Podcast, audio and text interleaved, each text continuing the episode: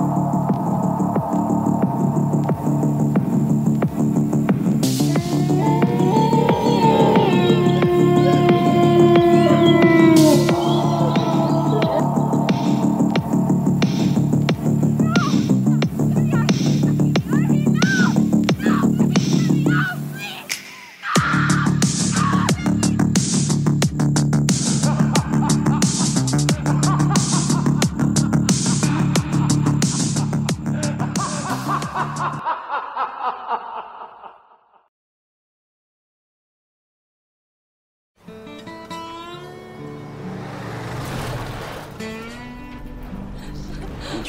crash?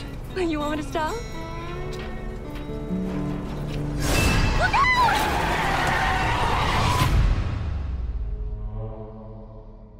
What is it? I don't know.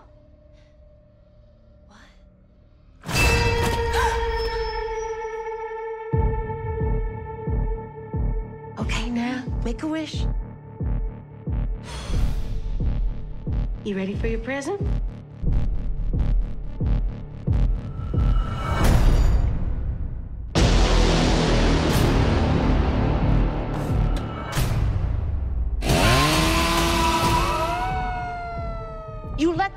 Let those boys go this instant. He's not under arrest. He's under protection.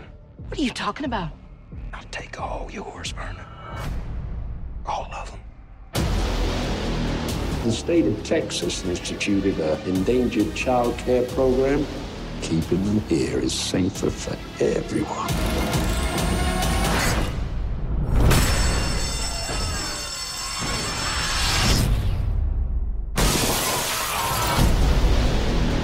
Every cop from here to New Mexico on the lookout.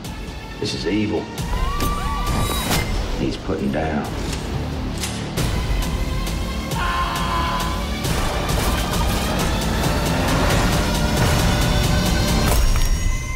You show them who you are.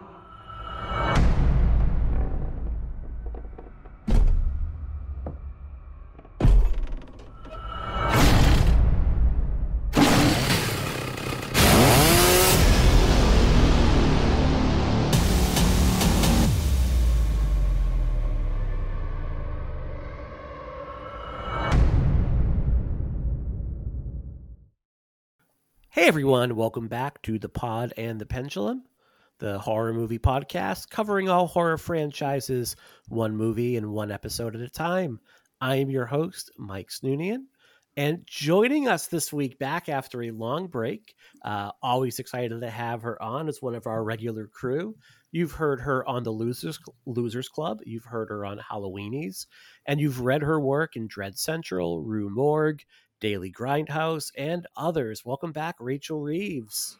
Hey, thanks so much for having me back. It's been a minute, but you know, feels great to be here in Texas or Bulgaria, Bulgaria. or wherever we are. I don't know, but it's hot and it's sweaty and yes, it's I'm excited to dive into this cuz I I just have some questions. So, Is, yeah. is Bulgaria one of those countries like you're not supposed to go to because they'll harvest your organs? Like, is that one of the ones they like a like a hostile country. Yeah, I can never keep Eastern Europe straight in terms of where you're more likely to get murdered. Well, maybe the person to answer that is our other guest joining us tonight for the first time on the show. And I do feel like we should have one of those like alarms that go off and we have like a first time guest, like, come on down, you know, um, like we're come sort of crazy game show. Um, from the Men Who Like Men Who Like Movies podcast. Welcome, Clayton. Hey, it's so great to be here. Thank you for having me. Welcome, welcome, man. Thanks for jumping in on this one. Uh, it was a lot of crickets out there when I'm like, oh my god, am I going to have to do this this episode solo? Because I think a lot of people have memory hold this movie. Uh, but thank you so much for jumping in. We're excited to definitely talk about this one. And can you answer that question about Bulgaria? Like, are is that a place we're not supposed to go? Oh, I have no idea. I Okay. probably wouldn't go there, but between this and I feel like those later Wrong Turn movies were all filmed in hmm. Bulgaria, mm-hmm. or I could be wrong on that, but I feel like it was Bulgaria. And Yeah. between Wrong Turn and Texas Chainsaw, I just I don't think I'd. It's not go. on the bucket list of places to go. No. I know that like for my 50th birthday, I want to go to Paris. Like I've never been. And I feel like Bulgaria, like my wife is trying to convince me to go there instead of Paris, which is super weird. That's she's like Paris. She's like Paris. Like she's British, so I think she's conditioned to hate the French. Uh, she's like, oh, I went to Paris when I was a teenager. It's super dirty. We should go to like Bulgaria. And I'm like, what the fuck are you talking about? Like, we're not doing that for my 50th birthday. It's either Paris or WrestleMania. Like, those are the. I like how those are the options. Really, yeah, I'm really like, how do you it. how do you go from Paris or Bulgaria? Like, To there's not a middle. WrestleMania. There's not a middle There's ground. no middle ground there. No, we are a family of extremes, and it's pretty much pretty much it. Okay. We are here this week. We are rounding the home stretch for this franchise, and it's going to be a pretty wild one to talk about, as I feel like all of these movies have been. Like, the awesome thing about this series is there's like nothing that is boring in any of these movies. True. So it, it is the 2017 like straight to DirecTV mashup of like Terrence Malick, Agatha Christie, French Extremity, slasher movie Leatherface. And it wouldn't be a Texas Chainsaw series if there wasn't already another movie with this title. So just so we're clear, instead of being the second sequel to Tobe Hooper's original movie, we're getting the second prequel of the series, which again, wild stuff when it comes to this one. yeah, I this this whole franchise, I haven't seen them all, and it just this is partially why because I'm always just like I don't know what's next. I don't know what's happening. I don't know if it matters. Mhm. So I still have some holes, but at the same time, I don't feel like I've missed anything. I've I've, I've seen one and 2 Mhm. You know, I feel like that, like, and I've seen the 2013, and I've seen this one, and I kind of feel like maybe that's just where I leave it. I don't know. I want to meet the person who has seen all of them except the original because you know there's like one person out there that has done that who's like, nah, I've watched them all except the first. I think I'm good. oh, and the Um, Jessica Biel. Sorry, how Yeah. how dare I forget? you've seen the remake, right? Yes, yes, You were loved it. on I our was, I was on that ep- on the episode. remake episode. Yes, of course. yeah, absolutely. Um, so, and you've already forgotten. Excellent. Um, Wonderful. and that was one of her most popular shows too, which I'm chalking up to Rachel. Oh yeah. Well, on there was there was some there was some some divisive uh, point That's of views, right. which is always Yep. good. Yep, Brian, who is generally like the person who has kind things to say about everything, was like, "Nah, fuck this movie." And I was like, "How This- dare you, sir?" How dare you? How dare you? Um, well, I think the interesting thing, I think it was like Steven, uh, when he we talked about part two, had the idea that like all of these movies are urban legends. They're like told of the point of view of like, oh, I heard a story about a story about this family that, Mhm. and then the story unfolds, which I think is a really great way to look at this series because it has a more bonkers continuity than the Halloween franchise. Like it is less tight than even those movies are are, which when you think about that's an accomplishment right there. Like that is Yeah. really saying something. Yeah, Yeah, it's- is. And the It's concept entering uh, term Terminator territory. Oh God. Oh man, that'll that's one that'll break everyone's brain. So before we dive into the movie proper, let's get everyone's like initial thoughts, like the first time they watched this one, how it made them feel, and like what they thought about it upon rewatch. So Clayton, as our guest tonight, why don't you kick things off? Well, I saw this right when it came out. I had DirecTV, but I did not watch it on that. I bought the Blu-ray as soon as it came out because hey, a new horror movie and Texas Chainsaw from the people that made Inside. It'll be great, right? And I watched it and pretty much went, "What the fuck was that?" And didn't watch it again until since the pandemic started. And I watched Mhm. it another time to give it another chance, and I appreciated it more.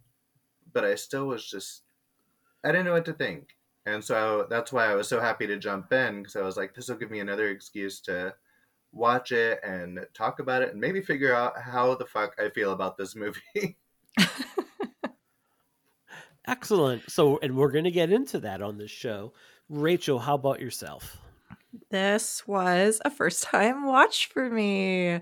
Um, yeah, hadn't seen it before. And it's funny because I remember, I do remember when it came out on physical form. I had not realized a direct to direct TV. Like, that's interesting. I guess in a way they were a little ahead of the curve on that, which is kind of interesting to look back at, but did not realize that. Uh, when I worked at the record store, I also was like the buyer for the movies. So I saw it like pop up on the solicitations and I bought it and I brought it in and would like, you know, shelve it and look at it. And, and I just like was always like, why?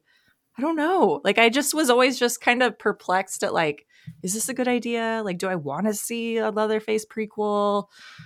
Like, is this is this something I need? And I always just ended up putting it back on the shelf because I was just like, I don't I don't know if I do. I and I still even after seeing it, I'm not quite sure that I ever want if I still wanted to see this. I don't know. I I would love yeah, we'll talk about it more, but yeah, but it was fun to watch it for this and um just putting it in context with, you know, the original and then the 2013 one and just kind of looking that as a whole unit is kind of interesting. Um but yeah, lots of thoughts. Three vastly different styles. yes. Not the not I will say movies. this was not as bad as I thought it was going to be. Mhm. Let's just, it, it did not look as I thought it was going to look like trash, and it didn't. Mhm. So I'll it give it that. very, Yeah. it looks very nice. Definitely looking forward to talking about that because I, I have some some thoughts on that on in the plus column. I know for me, like I got this as a screener link way back when I was running all things horror. Mm. Uh, it was sent to me, and I knew it was going to be like a DirecTV exclusive. I feel like it was one of the first movies that I watched after we bought our new home. Like I have this distinct memory of like watching it on our sofa before we got a rabbit that trashed the sofa and now has to live upstairs in my office with me because she literally like ate the sofa uh, and tore it apart. Um, so now she lives upstairs. Uh, I have a warm memory of of watching it like that and be like, "Oh, I'm watching this in our new home." Um, but I remember not loving the movie. I remember exactly what you said, Rachel, thinking, "Do we really need this movie? Like, why do we need a prequel? And why do we need a prequel like this?"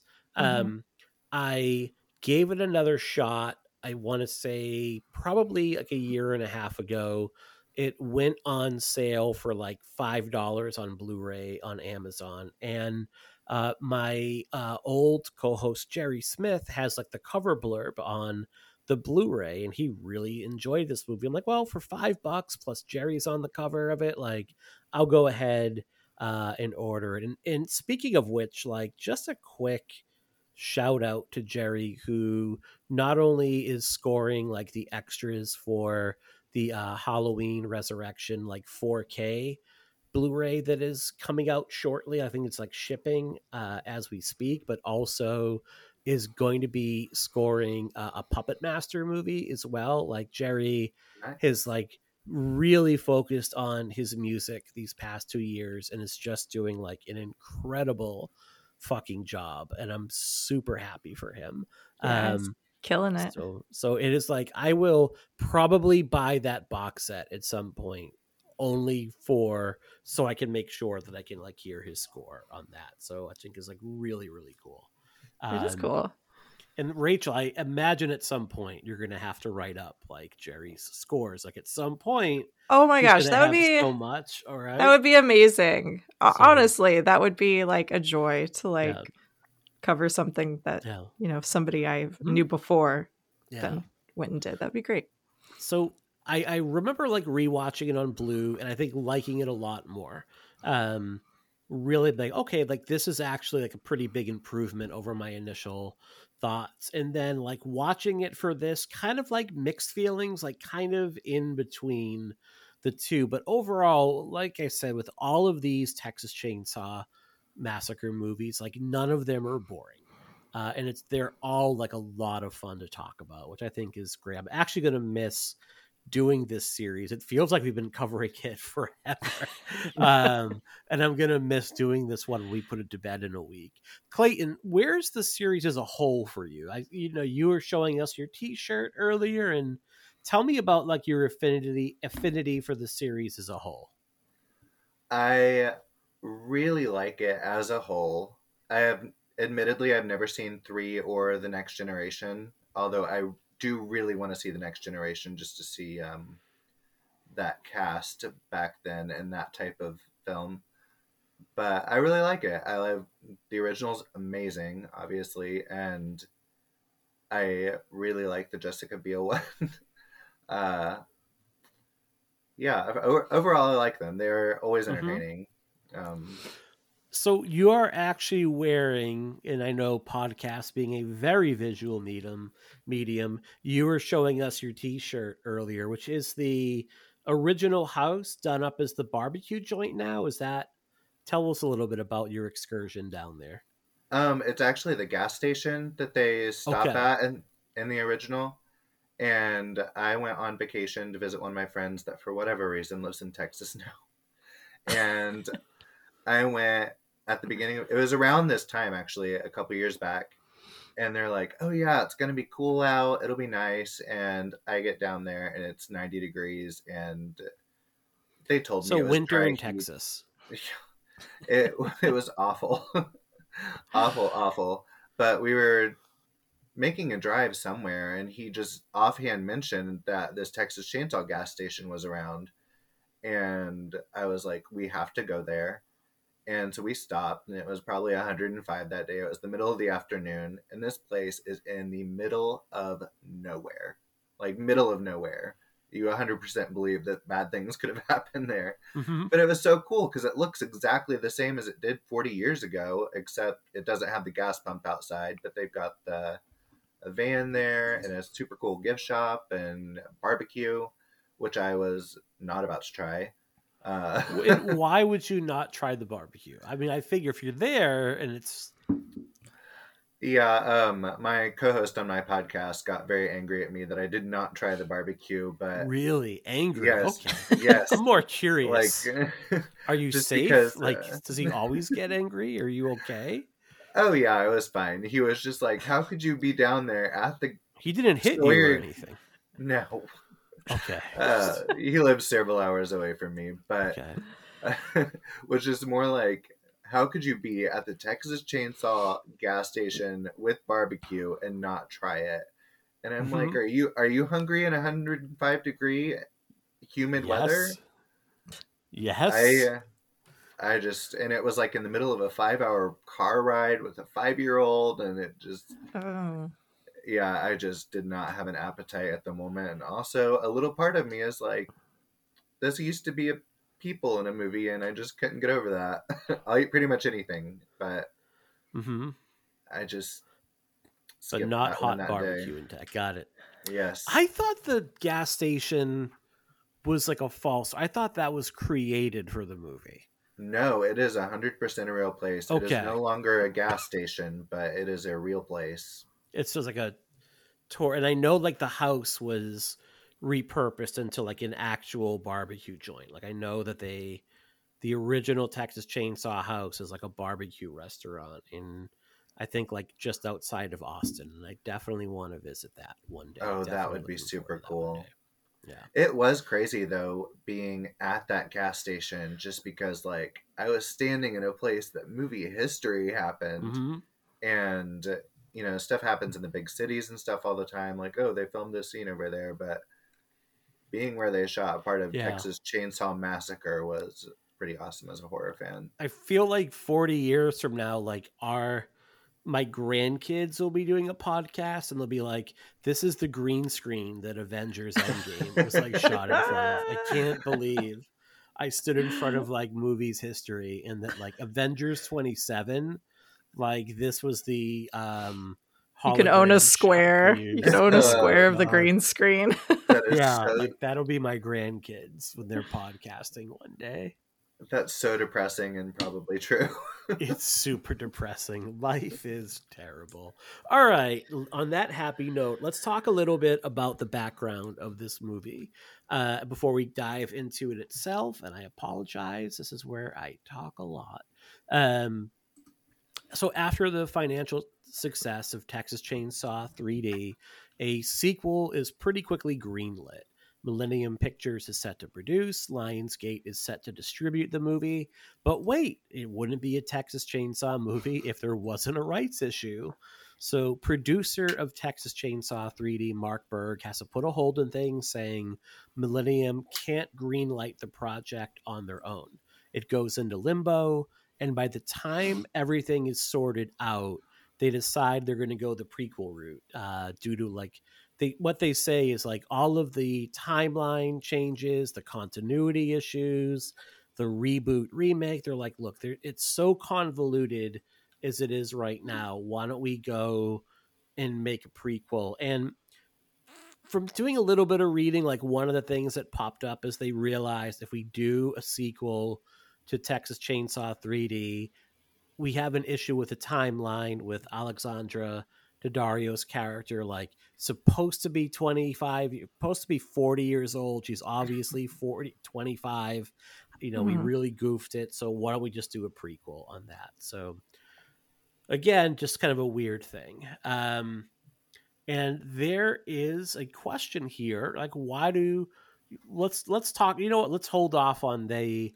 origin stories because we'll save that for when we get into like talking about how this works as a prequel, but definitely want to definitely want to come back to that. Um, so John Lucenhup and uh, Carl Mazzocone, who'd been working on a script for a sequel, like they're jettisoned from the project, and hmm. the script writing duties go to Seth M. Sherwood, who wrote 2018's Hellfest, which is fucking awesome. Yeah, um, that's fun. Yeah, yeah it, it is. is. It's spooky season, folks. Definitely it, it I think it's a much underseen movie. Like uh, David Gordon Green's Halloween sucked up all the energy uh, that fall for like slasher movies, and gonna come out with a hot take right now. Hellfest is probably a better slasher movie than 2018's Halloween. I'll agree I'm with gonna that. say it. Gonna say it. You know I'm right. Everyone out there listening, you know it in your hearts. Uh, and that's not to say that that 2018's Halloween's a bad movie, but Hellfest is just so much fun and perfect for this season. Um, he wrote Light as a Feather for Hulu as well, um, which is a kind of a fun, kind of supernatural, like Scream Teen series. And he has a project I'm actually really excited about, so I made a note of it. He wrote the screenplay for a video game coming out, I want to say, like end of December. It's the next entry in the Dark Pictures series, which is uh, called The Devil Inside Me. So, hmm. for folks that have you folks played like Until Dawn or um, any of the House of Ashes?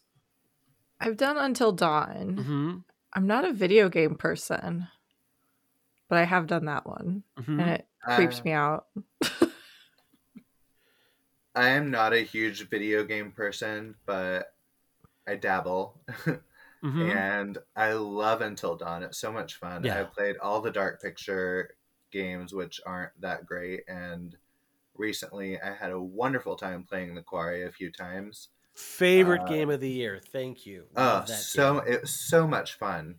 And I didn't even know until just now when you said that the next one was coming out. I knew it was supposed to come out this year, but I had never mm-hmm. heard a mm-hmm. release date. So thank you for that because it looks yeah. So like... he's written it. You know, for folks that have never played, they play like horror movie. They play like horror movies in video game form. They're kind of like choose your own adventure video games. And I would like, like you said, Rachel, as someone who doesn't play a lot of video games, they're like really fun games for people that aren't necessarily into video games. So he's written the screenplay for that. I think I have that on my like going to order this like as soon as it mm. comes out. Like I'll pay the money to get it like right after Christmas because I love these games so much. Um, so he writes the screenplay for Leatherface. Um, and Alexandra Bustillo and uh, Julien Maury, who I know I'm probably mispronouncing both of those. um, they are hired on as directors. They're a very good like directing team from Fra- from France. Their breakout is 2007's Christmas home invasion gross out movie Inside, which, fun fact, I'm pretty sure my daughter was conceived the night my wife and I watched that movie. So there Okay. you go. Um, just throwing it out there. I can't wait Um, for her to find that out and watch it and be like, wow, my parents are. that movie creeped me out so much that like I we lived on like the third floor of a condo and I locked the balcony door, I locked the front door, I went into the lobby and made sure that was locked. Like that movie fucked me up. Um and I feel like ever since that movie I'm always going to watch anything they do and I'm always going to be disappointed by it. It's never going to live up, and that's not necessarily fair to them. What are both of your like? Have you watched any of their movies? You know, any of the their collaborations together, or general overall impressions of them?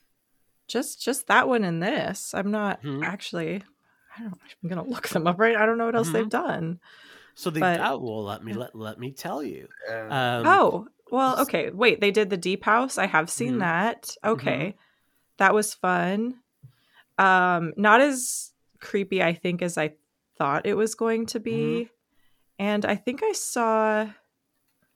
No, I haven't seen Kandisha. I've just heard about it though. They, Yeah. They're interesting to me. I think that They they, pick interesting stories and they write interesting stories. Mm-hmm. Um, so I really I admire that. That it's I, I genuinely feel like they're coming up with really interesting, unique, original ideas. So Mm-hmm. that's exciting. I've seen most of their stuff. I might have one or two blind spots, but after Inside, I was like, well, I'm gonna keep checking these guys out. And they are slightly disappointing most of the time, but they do. They tell interesting stories. Even the Deep House, you know, it's 80 minutes. It's not the most exciting thing, but I'm like, it's a ghost story. It's set in an Mhm. underwater house. I mean, Yeah. who else is doing that? They do. They tell interesting stories. That they usually have a weird take on something, so they're always worth checking out. I think they're the only Yeah. reason this movie probably halfway works. I I would agree. We'll definitely get into that. I know like their follow up to Inside is Livide. It takes a decade to come out. Shutter finally put it out last year. Uh, it was just like shelved by the Weinsteins in America for like no reason whatsoever. Um, and that's like their kind of haunted house movie. Uh, Among the Living comes out, I want to say 2013 that is kind of like their take on Texas Chainsaw in that it's like a messed up family. Um, it's a kids in peril movie, and I remember it inspired like a lot of walkouts at Fantasia when it premiered there that year. Like a lot of people like were like, nope. Um, and just kind of like were offended by that movie. And I think it's because like you see they don't shy away from like murdering kids in really Mm. horrible ways. I remember like the kid who has like a terribly abusive father like gets the crap kicked out of him by his dad and then is murdered one scene later you're like man that is fucking it's harsh their stuff is really harsh kandisha was a pretty good ghost story i haven't seen the deep house but i think that might be the only thing they've done that i haven't seen so far so i have to kind of put that on the list um Clayton, what you actually had a, a a comment here about their stuff and them coming stateside. What what did you want to share with us here? I just kind of had a question for the both of you from that wave of French directors that have come to America and directed horror films. Uh, I feel like this might be the closest that they uh, have come to not being completely neutered going through Mhm. our rating system. Um, Mm. with maybe the exception of Alexandre Aja. Right. Aja? I never know how to pronounce his name. With the hills have eyes, but yeah, this one had a lot more of that French extremity feel to it, I think, than that did. Yeah, I haven't seen the Hills Have Eyes remake in a minute, but I do remember it being pretty intense. Yeah, no, Mhm. I That is a can't word think for of it. anybody. yeah, I can't think of anybody else just like off the top of my head that yeah, that's a good point. that would compare, I guess. yeah. I noted Aja with like the Hills Have Eyes remake, and even Piranha, which is just a fun B movie, but it you know it goes to some places and um he kind of gets to do whatever he wants. Like- Like Xavier Gens, who did um, Martyrs, like he hasn't had a ton of success here state wise. I'm trying to think of like the movie he did. It was pretty controversial because I believe like one of the performers got pretty injured on it. Like it was, there was some Oh, stunts it was uh, Prisoners in a the Dark Ghostland, Yeah, Prisoners of Darkland. Okay, Prisoners um, in a Ghostland. Prisoners of Ghostland. Okay, Oh, incident incident in a Ghostland. Its the title got changed. That's why I was. okay. I So also probably- watched that during the pandemic. That's fun. probably I all love- of those titles at one point. Um, Gaspar Noé, I can't think of anything he's even done stateside, really. I know he's not French, but like Fede Alvarez, um, Evil Dead was pretty, pretty gory. The remake of Evil Dead, Yeah, but I'm amazed that movie got an R rating. Amazed. I love well, it. when you, yeah, it's so I would say yeah, I would say Aja, but also like this is the closest thing. But I think because it's not a theatrical movie, you can pretty much do whatever you want. Like it's who cares? It's going on a not even a streaming service, which so to me like one of the things like they like the script they change a bunch of things in it including the ending and they say well the ending has like a 30 person massacre which they felt like was too extreme and out of character which if you've seen their movies or like for them to say something is a little bit too extreme you're like it must have been up there. I almost wonder if that uh, if whatever they had in mind for that 30 person like massacre which is like cut and pasted into the 2022 requel because you see Maybe. that. um this movie is shot in bulgaria for reasons you know because Money, baby. and i guess they can say oh we can make bulgaria look like texas which spoiler alert they can't um nope um there the last thing i have is like this is a really odd release strategy in that like lionsgate sh- they shelve the movie after production and they sit on it and there's this fear like if it doesn't have a big opening we're going to lose a ton of money on this because the thing about texas chainsaw 3d is even though it was like very successful it was very front loaded like it it dropped like a Mhm. stone after that first week and i think the fear it's for i think it's the same reason why there hasn't been a elm street sequel to the remake is like no one's going to go see it because the one before it was so wasn't well regarded. So they essentially it's a weird oh also at the start of 2017 a movie called leatherface with a mass chainsaw killer comes out direct to video in the uk and it's not a texas chainsaw movie. It's a renaming repackaging of a movie called playing with dolls bloodlust. Okay. so just to add to the confusion so this movie premieres at uk's fright fest in august 2017 and the release is odd because it's that time before every media company is starting their own streaming service and trying to give as much content as possible like it's like what we're seeing with halloween ends the only reason that that is not getting just a theatrical release like why it's on peacock is peacock wants subscribers. Like they would rather have that five or ten dollars every month coming in than just like a huge opening weekend at the box office which makes sense. I mean if you get 2 million people to give you 10 bucks a month and then forget about it for a year, that's 240 million dollars like right in your pocket at that point. So but this is like this that's not around yet and it's before Netflix is throwing billions at content creators like just make us stuff.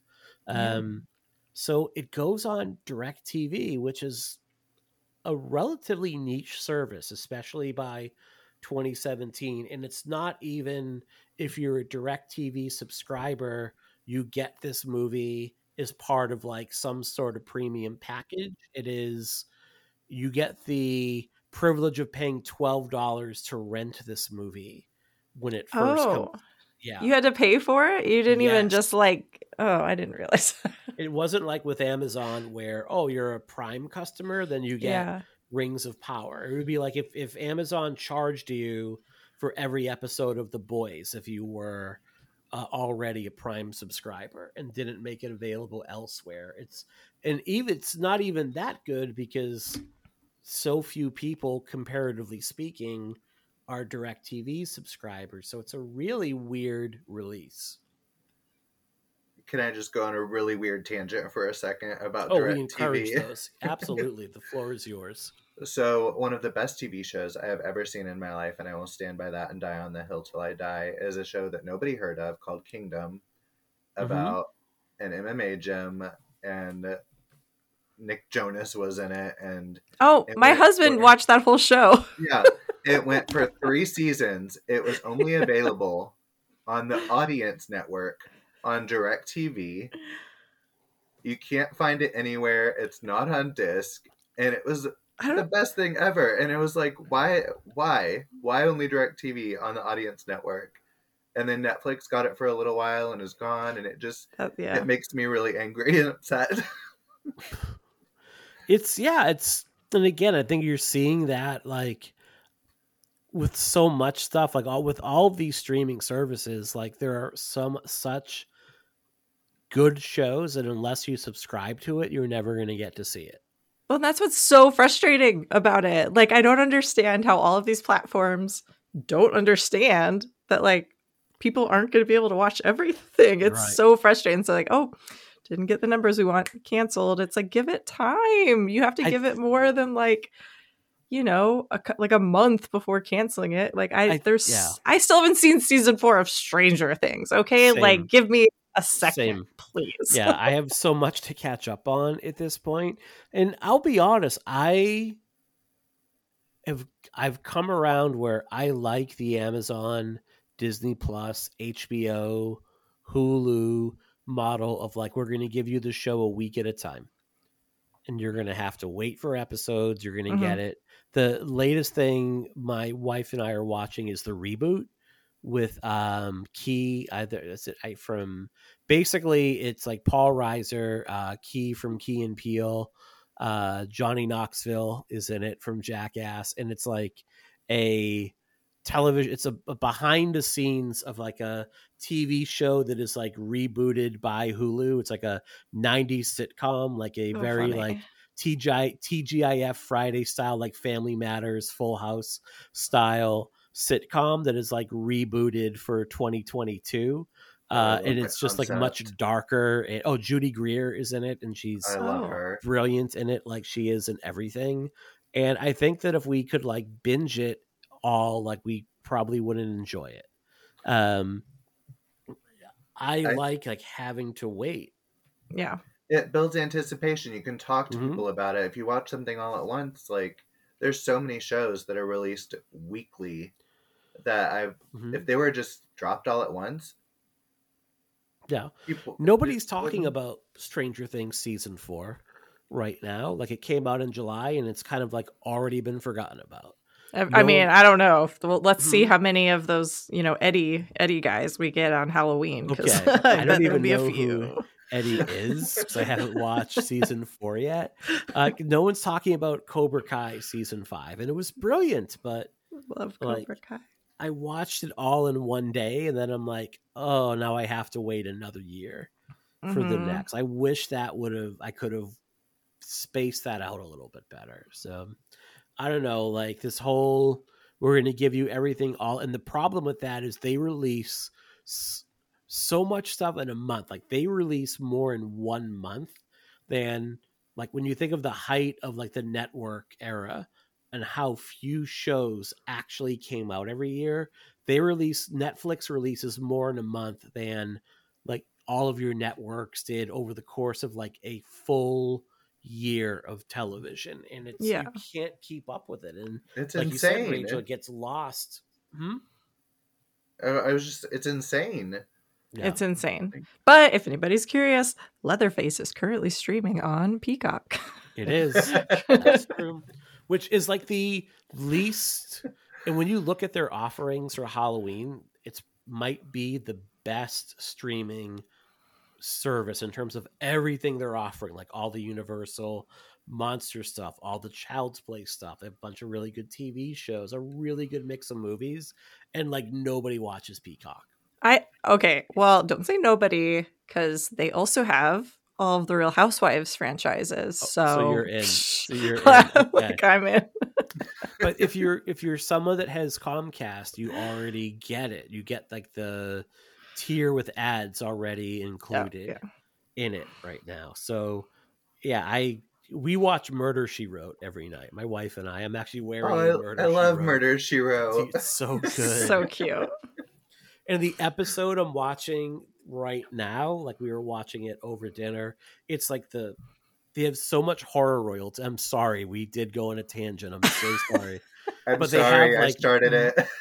I think it's like Mark Peter Jackson, who is the bad dude. He's like the shitty principal in Friday the Thirteenth. Uh, Jason takes Manhattan. They God. have like the the teacher from Gremlins who gets eaten, like the science teacher. Like he's in this episode. They have always have like all this horror royalty I love that. in it. You know, and the one before that was like Leslie Nielsen just being like total daddy, like Leslie Nielsen being like Jessica Fletcher, are you down to fuck? I am. like just I'm sure he said it just like that. dude he had like the open col like the suit coat with the open collared like white dress shirt. He sees jessica fletcher and he grabs her and plants a huge kiss on her stays at her house is making her breakfast the next day. Like that Classy. is that is dude staying at an unmarried woman's house and then making her breakfast the next day is 80s code for they did butt stuff the night before. That's yeah. how it had to be in the 80s you couldn't really show anything so if they're if he's making her break if she's making him breakfast standard penis and the vagina sex but if he's making her breakfast butt stuff You are like I It's had true. no idea. You're it's true It is learning true. so many things. dot dot Folks, dot. this What they did in the olden days. this is an educational show like that's what you need to know is you Yeah. learn things when you listen I, I Uh, appreciate oh, it. So I'm telling you that I'm not wrong on this. Okay. Sorry. So Turn this into- Leatherface. The Leatherface. Let's talk about. All right.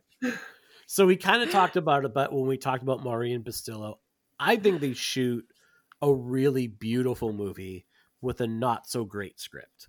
Like they really do it's they really make a lot out of a little bit. They do the best they can with like I think it's a pretty tough predicament to be in here. Um this to me is like the first movie since like the ones that Hooper has done that have any sort of vision to them. Like because really all the other movies like they're done by a lot of journeymen. Like there's no one that you that jumps out. You're like, oh, that is a director with a lot of vision to to them. Like you get like a real auteurist look to it, and I think you get a very distinctive and if nothing else, there is a really unique and distinctive like style to this movie.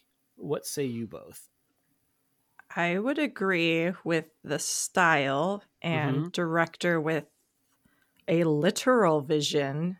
Mm-hmm. I'm not sure if I would agree that this film has a like narrative story vision. Mhm. I think I think I do agree. I think it looks great. Mhm. Very competent people behind the camera who know how to make a film look great. And Mhm. it's a marvel that they pulled this together as well as they did, I think.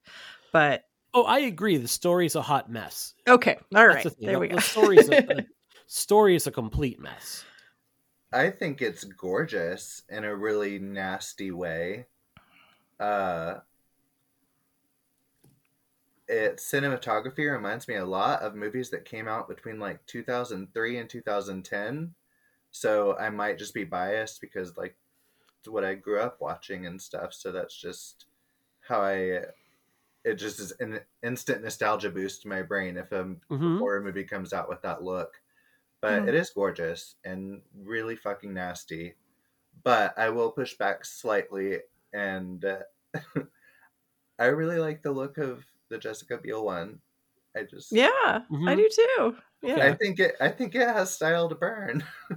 I, I think that one has an equal. If we're using vision to Sure. in these in in you know in this framework, I would say that Yes. that one to me had a vision of sorts as well. I mean, But I'm thinking like just for this franchise, you know? sure. yes, yes, yeah, for this franchise. in, in terms of who you're getting to helm these movies though. Like marcus nispel you know i know he would go on to do the friday the 13th remake but i i don't see Also him as a, like yeah i just don't see him as a director that brings like if you were to tell me like well what is like marcus nispel style? Like i don't th- like, i don't know. Like maybe i could Mhm. watch his music videos and there's something that is there. Um it's like kim henkel like doesn't really I think he does like the Butcher House Boys, which he calls like a spiritual sequel to the Texas Chainsaw Massacre. But like, there's nothing about like Henkel that screams anything other than like workmanship. Like, you know, Yeah. it's competent. It's not incompetently made, but you know, it's just it's just kind of there. Um, I wanted to ask Clayton because you said, like, hey, this reminds me of the movies you watch in like the early aughts, and like that's kind of your comfort area. And you say how like gorgeous this movie looks. I associate that time period with like more like really washed out colors. And Daniel Pearl even talks about this with the Texas Chainsaw remake, how like his print got very bleached and how the colors are all but washed. Like he was actually disappointed with how it looked because he felt so much of his color was washed out of it. And I associate horror movies from that era with that look, that kind of like your blues are more blue gray. Everything has that kind of green, almost like you're in the Matrix kind of like color scheme to it. Are there, can you, what particular examples from that time period jump out to you as like, this is a standout, looks great? this look reminded me a lot of the Devil's Rejects. Okay. Mm. Um just off the top of my head on this on the spot with that question but um even just like not exactly but house of wax and stuff they just kind of had a look to them and this had that feel if i watched them back to back with something from that actual time period i would be like oh no but that was the feeling i got from watching Okay. it I it did sense. surprise me when I saw it 2017. I will say, like it does feel a little bit like if somebody told me this, yeah, if this was like 2009, I'd be like, yeah, okay. yeah like it doesn't look doesn't- so out of place in that era, Mhm. I guess. I mean, Call Me by Your Name came out in what 2018, and that's more of what movies look like in that time Mhm. period. That's a very, you know, not a just horror film in a franchise, but this looks like it could have come out around the same time as the Friday the Thirteenth remake, or See, I'd argue this looks a lot better than that movie. I think that this, Mm. the look of this movie, I think is much better. I think there's like a richness to the color palette. I think that the way it holds on certain shots, um, in order to create this like sense of like unease or discomfort, um, you have some real like gonzo moments. Like there's a scene where like someone in a wheelchair just like drops from the third yeah. floor and I saw smashes that too. I you know like, and "Oh my and there's no attention brought to it it's just like this No, is a thing no, that I will was like, have we seen someone in a wheelchair? Like, I, I was just like, who is this? Um, to be Doesn't fair, matter. It's just the movies I was talking about, I have not watched them in a long time, like, Mhm. except for the Devil's Rejects. That's like a yearly thing. Sure. So if I did uh, go back and watch them, I would probably take back a lot of what I've said. But in my head, that's just how it felt. Like, oh, this looks like At the very least, it evoked that feeling. It, it Yes. brought you back to somewhere. No, and that's never a bad thing. Um, we, you know, they talk about the the the script for this movie, and they say, well, it kind of like like Maury and Bustillo say we were going for like a Badlands meets the Virgin suicide, uh, the Virgin suicides, which I Hmm. can see the Badlands influence in at the very least, so that it's like outlaws on the run. So like that's always like Malick's Badlands is always going to be your point of reference when uh, it comes to that. So I can forgive that, but there's nothing about this movie that screams like Sofia Coppola's thoughtful rumination and how difficult it is to be a young teen girl and like living under the male gaze and then eventually offing yourself like there's nothing about this that screams the virgin suicides. I didn't understand that one at all. Yeah, I saw Lili Taylor uh, mention that in the special features, and I just thought to myself, did she mean to talk about the virgin suicide? Have they seen the virgin suicides? Like, there's no. did they think it was a horror movie about Do they mistake it for like the suicide club from sion sono like is that what they meant I don't know, but it is nothing like the virgin suicides in look or tone or anything about it. yeah, Yeah, the i the only thing I can think of is just like the idea of like the character, like these young characters with kind of some of these like interesting, sometimes ambiguous like depths to them or Mhm. something. Like that's the only like parallel. Like maybe I could see like oh some of the character work, maybe like what you were doing with them, but I don't know. I, I don't know. Interesting. i Maybe saw the lily overbearing parent. I don't. I don't know. Maybe. I saw Lili Taylor make that same comment in the special features, and that's when I went, okay, I'm going to stop it here. I got shit to do because this is obviously not like a real in depth. But if you're telling me this, like, come on now. Like, this is not, I'm not getting anything I need from this whatsoever. Oh, I watched all of that and I thought it was so funny because she's going on and on about that. All of the actors are talking complete contradictions about each other. Oh, I just I thought it was really thoughtful characters. The girl that plays Clarice was talking about I just really liked how sensitive it was and not reliant on gore and I'm like What? you literally are having sex and making out with a sticky corpse. Like did or did we read the same script? Yeah, I And- don't like, and they specifically added more gore to it. Like they went, okay, we need to actually make this gorier. Like she crawls out of an and like they crawl out of an animal carcass at one Fucking point. tauntaun scene Um, there, yeah, but like you it's this movie's this movie's gross. Yes, this Like, movie is super. This movie is super gross, um, in, a, in a wonderful way. yeah. Um, uh, to me, it wouldn't surprise me if this script start because you hear this all the time. Like, like pretty much every Hellraiser movie after Part Three isn't supposed to be a Hellraiser movie. It's like Mm. You know, like Nightmare on Elm Street 2, I think is another example, like a movie that didn't necessarily start as an Elm Street movie and then became one because they're like, we need to make another one of these movies. It wouldn't shock me if there was like a psychopaths on the run script that was written and then it was like we need to do another Texas Chainsaw movie. We're going to lose the rights to it. Let's tack on this because the first act and the last act those opening scenes and how this ends feel so different from everything else that's going on in this movie that I don't I don't know how they were adapted to make this a Texas Chainsaw movie. I was gonna ask if you knew anything about that because it feels like three completely separate movies, Yeah. and uh, I even wondered, like, was this supposed to be a Texas Chainsaw movie? Was this like a script about something totally different, and they just like reworked it a little bit? But it just feels so disjointed. I mostly like the separate parts, but just put together, it just hmm I didn't see anything on that, nothing I could read.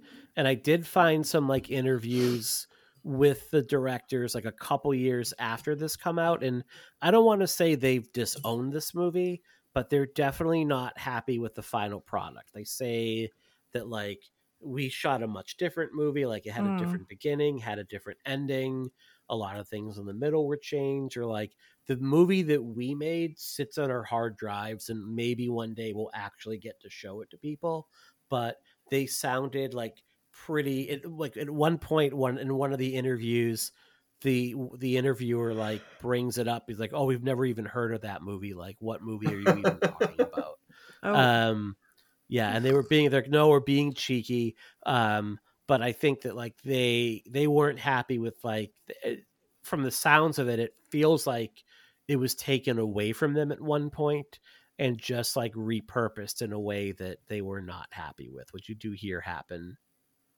a lot all the time. yeah.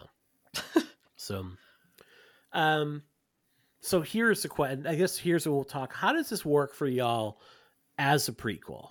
Um, does it give you like a better understanding of the Sawyer clan, or and do we even need that heading into like the eighth movie in the series?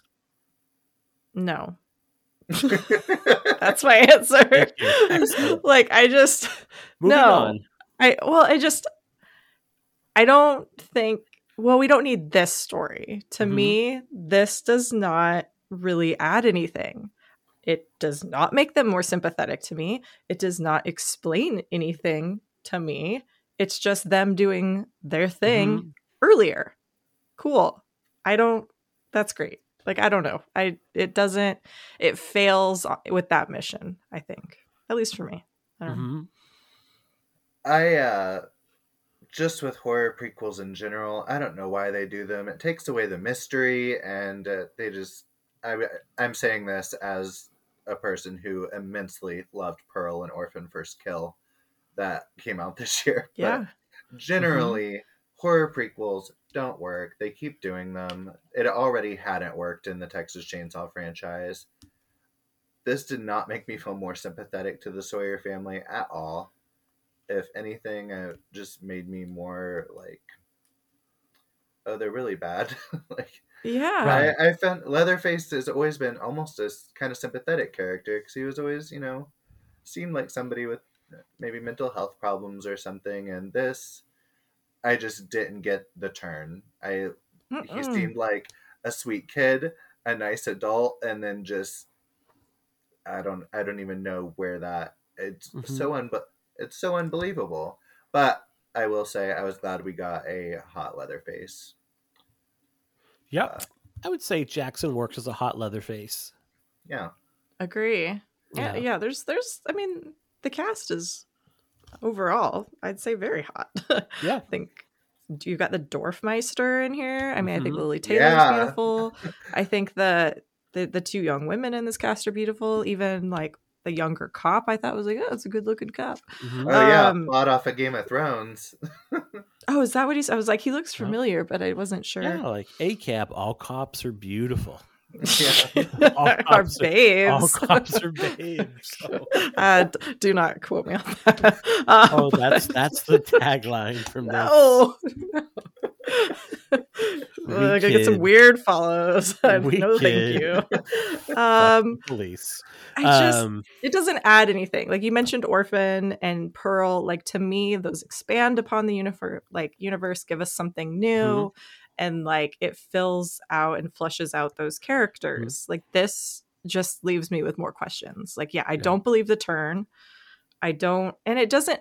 And like pairing it with the third one is interesting because we've got Lili Taylor's character, and so it's like okay, we get the uh-huh. backstory about her like marrying rich all right connected that line but also like in the third one she's kind of like a sweet old lady who just kind of looks after him and you kind of get the idea that she's removed from the sawyers mhm. but still is like towing that we're family line kind of thing And when you say the third one, you mean like Texas Chainsaw 3D, like the third yeah one. the, the third one in this little continuity. Mhm. trilogy Mhm. but that doesn't really match up with the what's her name verna like what we see here like here she's like very Yeah. much like the antagonist, like instigator, like pushing him. hmm That doesn't match up with what we get in the later one. And I don't also, if you're gonna have a prequel and everything, answering things is less interesting, but also making a prequel that just raises 50 more questions.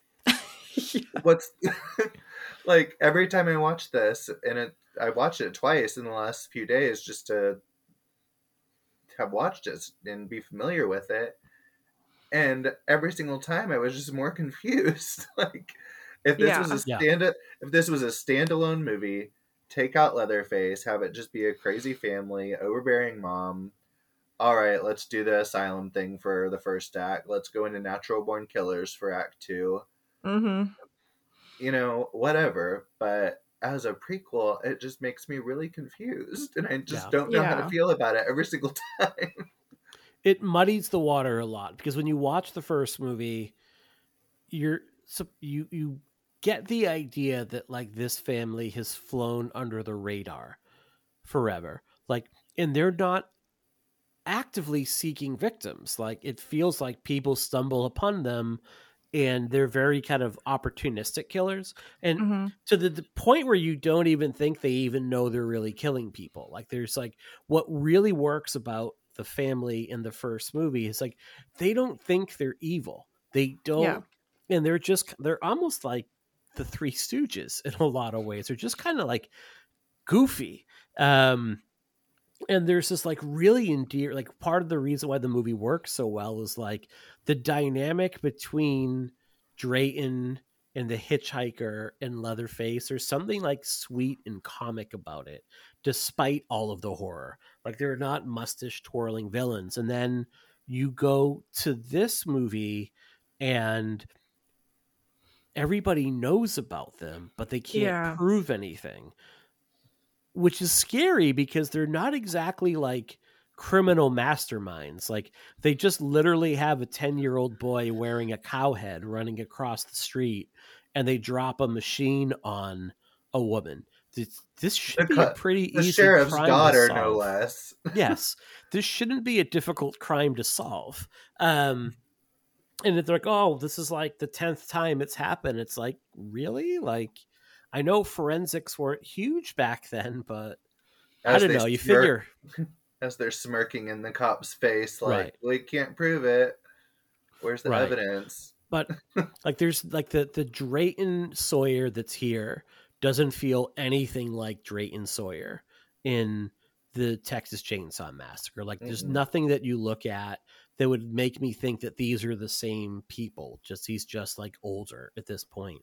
And you look at the timeline of this movie, like it, it starts off with like Jed is probably about 10 or 11 years old, Yeah. and then it jumps ahead 10 years. Mhm. So he's, if you want to be generous, he's 18 or 19 in this movie. And I think that's being generous, but Very generous. pretty much stopped growing by that age. Like, tell me how, like, this, like, physically fit five foot seven young man is a six foot four, 300 pound monster by the Texas Chainsaw Massacre. Like, I don't care how many protein shakes and red steaks you eat, you're not going to put on that much bulk in that short period of time. And you're not going to grow like a foot either. Like, you're not going to beco- all of a sudden be six foot four. So that didn't make any sense. It's the age people gap- diet. Yeah, I you know maybe I don't, but I don't think so. Um, the age gap between the hitchhiker and Drayton, this like it doesn't work. Like nothing about it really works. Um, so it just add, like you said, it adds to that confusion. And then there's like this line at the end of the movie where like how is how are we gonna make Jed remember us? And Lili Taylor's Vera is like, oh, I've got some that'll make him remember when she gives him the chainsaw. But it wasn't like he was using a chainsaw as an eight year old all the time. Like the one time Uh-uh. he held it, he didn't want to use it to cut Yeah. up the person. So it's like it didn't really have any great meaning to him. So it just it doesn't make any sense as a a prequel. In the whole entire movie, he's like, I don't have any family. hmm Like it wasn't like he missed them or wanted any No. attachment. Yeah. Or, Even when he yeah, had any them as a- desire to like look for them. Like he never. even as a He's like, "Oh." child, he didn't seem that attached to them. Like Nope. I just I don't get it. No. And they try to force things in. Like the other note that I had was the the Ted at the beginning of the movie who like it's his girlfriend that gets oh. the machine. Like it's supposed to be Ted Hardesty, who is the oh, oh, oh, oh, oh. dad of Sally and Franklin. And again, like I don't need that. Like that's just like Mm-mm. forcing in a connection that doesn't need to be there. It's just nobody's asking for that, you know? I did like the little connections they would put in, like showing Grandpa with the hammer, and just the like the more little stuff that was just fun little, not in your face, but just little nods that they did throughout the movie. I like. I did- but- I did note that finally Grandpa gets a kill. You know, I did after like so many movies that like he found oh and you're like, oh, he really did kill them in one shot. Like so Yeah. I did appreciate that. You're right. Um I I don't like, you know, I think that in the attempt to make this family appear more sympathetic, they actually make them very monstrous and that like the sheriff is an asshole. Like don't get me wrong, the sheriff is a terrible human being, but he's also not wrong to take Jed away. Like you're taking him Uh-uh. away for like child endangerment. Um yeah, that would be something that would happen. Like if as a mandated reporter, if this family were to somehow stumble across my radar, I am filing a 51A and getting hold of like the Department of Children and Family Services. And like this kid's not going to be living there. Like for number one, he's they're having him wear a giant cow's head. That Yeah. is not And like, where did they get that? That thing looks so shiny. I don't think they would have had that at your local toy store. Mhm. Who in this family is that artistic? yeah. I mean, besides making their little bone creations at Mhm. home. Yeah. What do we think of our depiction of the asylum in this? You know, is Um, I mean, it's a it's a great looking asylum. Mhm. It's in it's an interesting asylum. It has, I mean, a co-ed asylum where they're like sleeping in the same room. I mean, whatever, I guess, but it's just like, oh, that's interesting. And clearly, maybe not the healthiest environment for these kids. Um, I mean, I always love, you know, a good asylum in horror. It's just not necessarily what I expected here. Mhm. Oh, you didn't expect a 30 minute asylum scene in your Texas Chainsaw movie? I didn't really, I guess, and just kind of like how it all unfolded.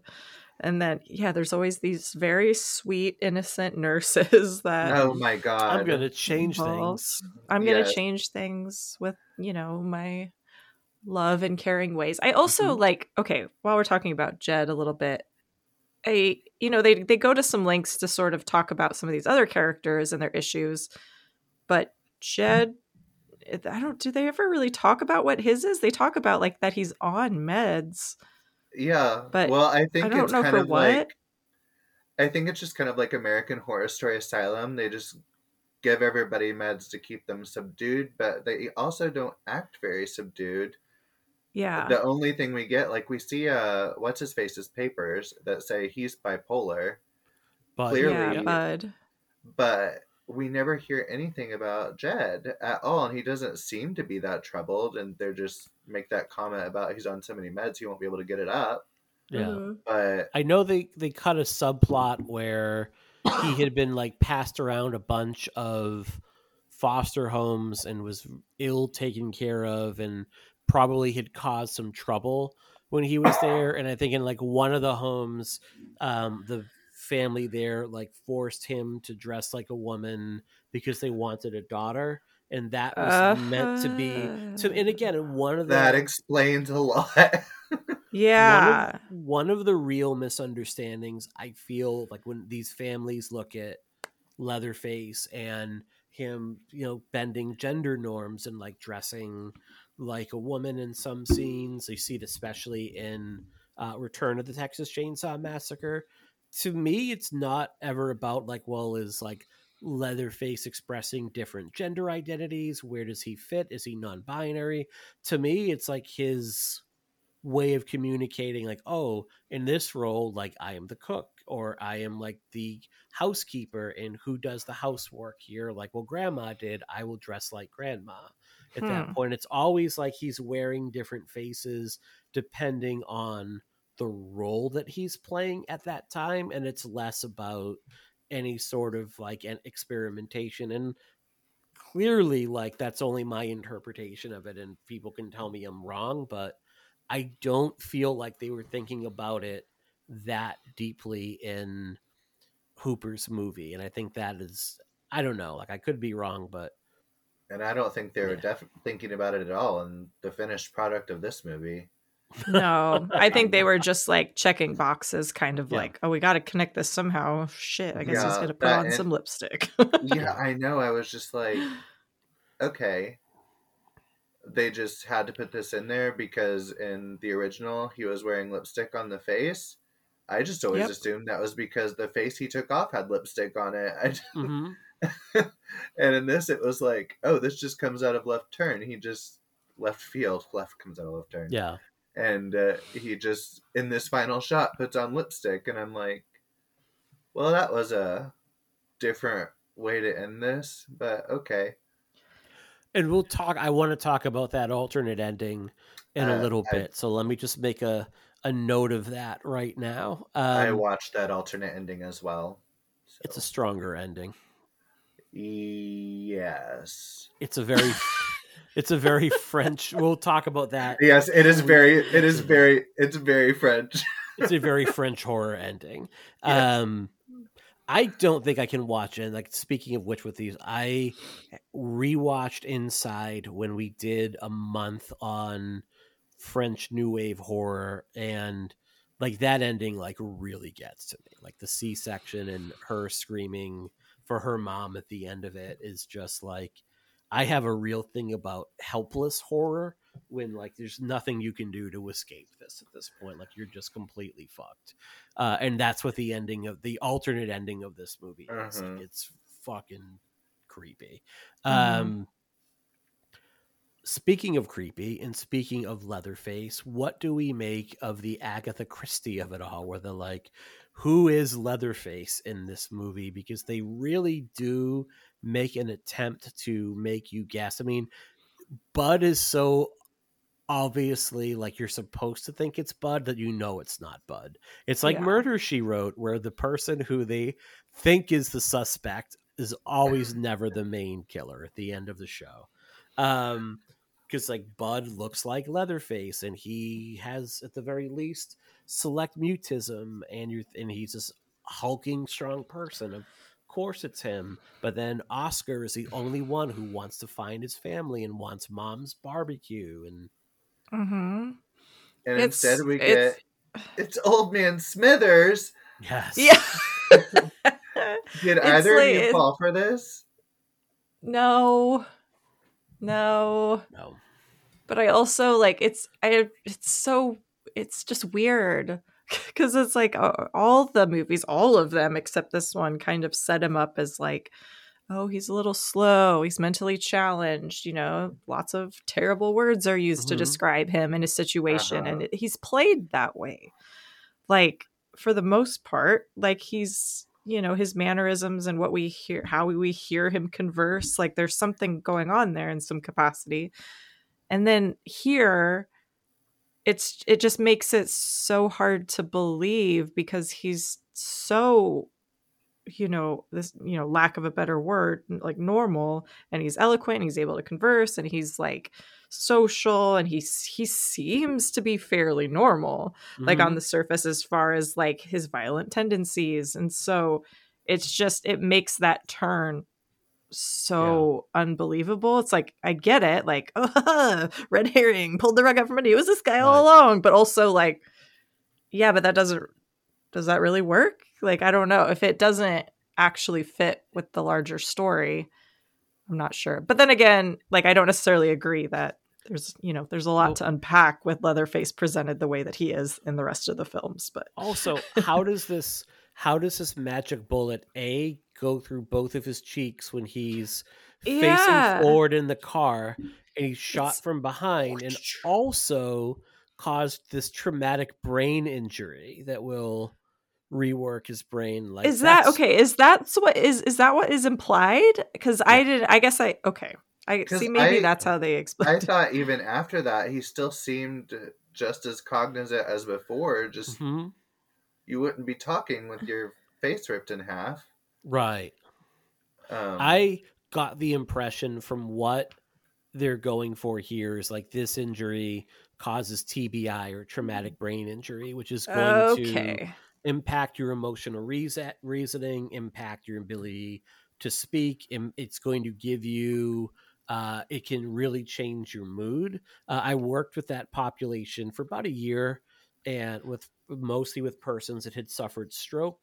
Uh, in a couple cases, there had been a couple individuals that suffered like really horrific injuries. Like one fell out of a third story window and hit their head on the pavement and survived, but became like much quicker to violence and anger uh, than they had been previous. And I think we talked about like, well, what was Jackson slash Jed's issue? You Yeah. do see when Bud is killed, like how quick he is to act violently. Like he not only murders the cop, but he slams his head in the door until it's like tapioca pudding. And then the way he acts towards Lizzie, like he completely turns on her and it's scary how like violently angry he gets at her in that very brief moment in time. So you can maybe see what he's maybe put in there if he had other violent outbursts like this. Yeah. But I still don't see him as oh yeah, this is what how he would become Leatherface. yeah, I guess wish yeah. they I didn't think of the, the the brain injury. I guess I didn't connect that. Mhm. So It's that I mean that does make sense. yeah, yeah. They don't- They don't lay it out in the film. so It's like I guess they do like he gets shot and then the car accident. Like there there are those things, but I guess it wasn't. Oh yeah, I forgot the car accident. Yeah, That's then true. like he gets Yeah. shot and then they immediately have a car accident. So Mhm. it's like I guess that yes, that that could that that does check out, but it wasn't conveyed very well. I guess that like No. something serious, like something has happened, and like Mhm. this is why he becomes you know more the Leatherface that we Mhm. know. All right, Or alternate theory that I just now thought of. he's been on all sorts of whatever drugs they gave you back then for Yeah. 10 or 11 years and then stopped them suddenly. yeah, So, Yeah. uh, I mean, uh, that's one thing you're not supposed to do with those type of drugs is stop them suddenly. Yeah. So maybe that's why he just got really violent and lots of maybes here, but Yeah. like, Yeah. none of, none of this is laid out in the film for us though. yeah, Yeah. And I'm guessing he would have been on Thorazine because that would have been introduced in the mid 50s. And that was used to treat, it, it was considered like a miracle drug in terms of like treating psychosis upon like hmm. its introduction. So, and it basically could keep patients in a state of like near catatonia. So, like, I would, it's a pretty powerful drug. So, I, I am guessing that's what he was on. Hmm. I also Is- just like I don't know about the whole like the Leatherface thing. It's like yeah, he's gonna have some scars, but Mhm. like he's just gonna look tough as shit. Like I don't know Yeah. why you'd want to cover it up. Like it's not. Yeah. Pretty Yeah, I- it's gonna be like John Connor, you know. Random little side note: when she is helping him, you know, get his face put back together, and she sews it up, and she has this little belt contraption.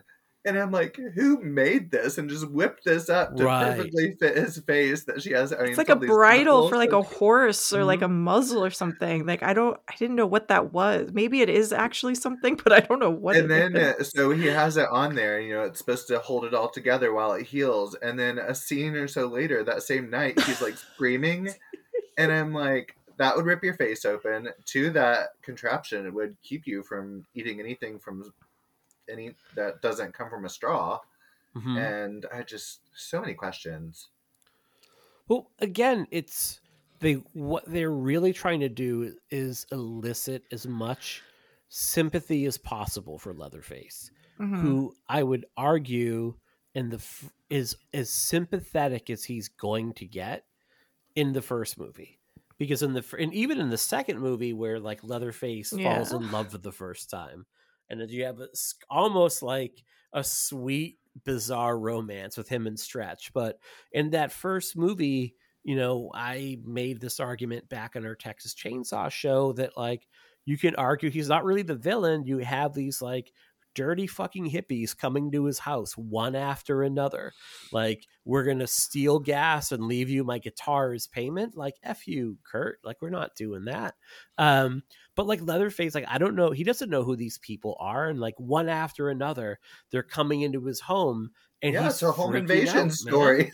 yeah you know it's like straw dogs in reverse basically it's just bizarre um he's as sympathetic as he gets because he doesn't understand what's going on and you don't need to put him through all of this trauma in order to make him sympathetic if anything the way that like his family is depicted and the way that he handles things make him less sympathetic. So this whole like Leatherface wasn't born this way; he was made because of society, man. You know, like to Yeah. me, it's not it's not interesting. Well, it and, like, doesn't prior- like him more.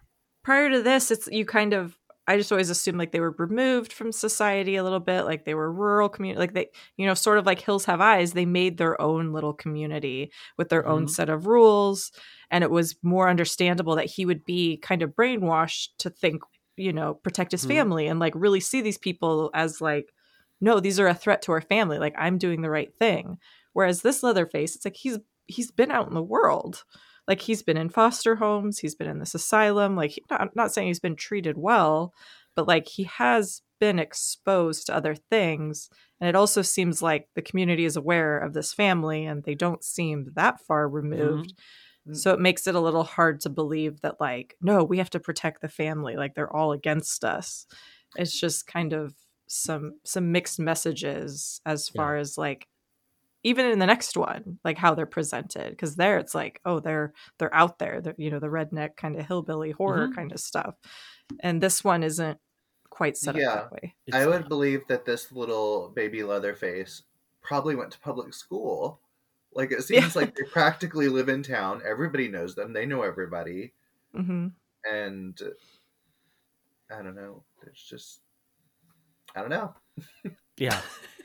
That's the thing is you just don't know because again, it is trying to answer questions that we don't really need. an- And I like this movie. Like I know I'm coming Yeah, off as yeah. pretty harsh on it. Like I really enjoy a lot of this movie, but I think when it comes to this aspect of it, the like let's pigeonhole like Leatherface into it. Let's try to make it make sense. Like it's trying to answer questions that no one you don't really need an answer to this. Like just watch the first movie, enjoy it, pick, make your own story up about them, and then call it a day. That's pretty much all you need.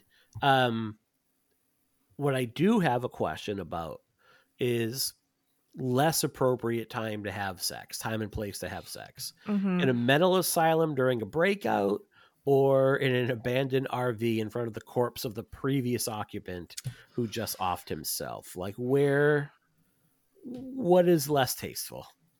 You know, I, I, get- I put a lot of thought into this. I saw you had this in the note, and I was like, this is a good Same. question. You know, like, which is more shocking? You know, like Mhm. if I was playing Never Have I Ever, like, had sex over a corpse in a house where the guy killed himself and he's still there, where there's other people out in the room, or had sex during an active asylum riot. I kind of think the riot Mhm. is a little more inappropriate. Like Hmm. there I- like these there are children around. This is in public. This is like get out. What are you Mhm. get out? Don't get off. Like what are you doing? Like I don't understand. Like this is not the time nor the place and it's just not very conducive, I guess. I don't f- know. I feel like the ringing alarm and also like the performance anxiety from everyone like running around around me. Like I wouldn't be able to perform. How much time do you have? Like I Mm. don't understand. Like- Yeah, I'm like, they just stop in the middle of this riot, and like riots aren't safe. Even if you're them, I feel like they would have some sort of, you know, need for safety and get, Mhm. like I want to get the fuck out of here, and not just let's stop and just fuck on the side of the stairwell. So I feel Right. like that would be to answer your question.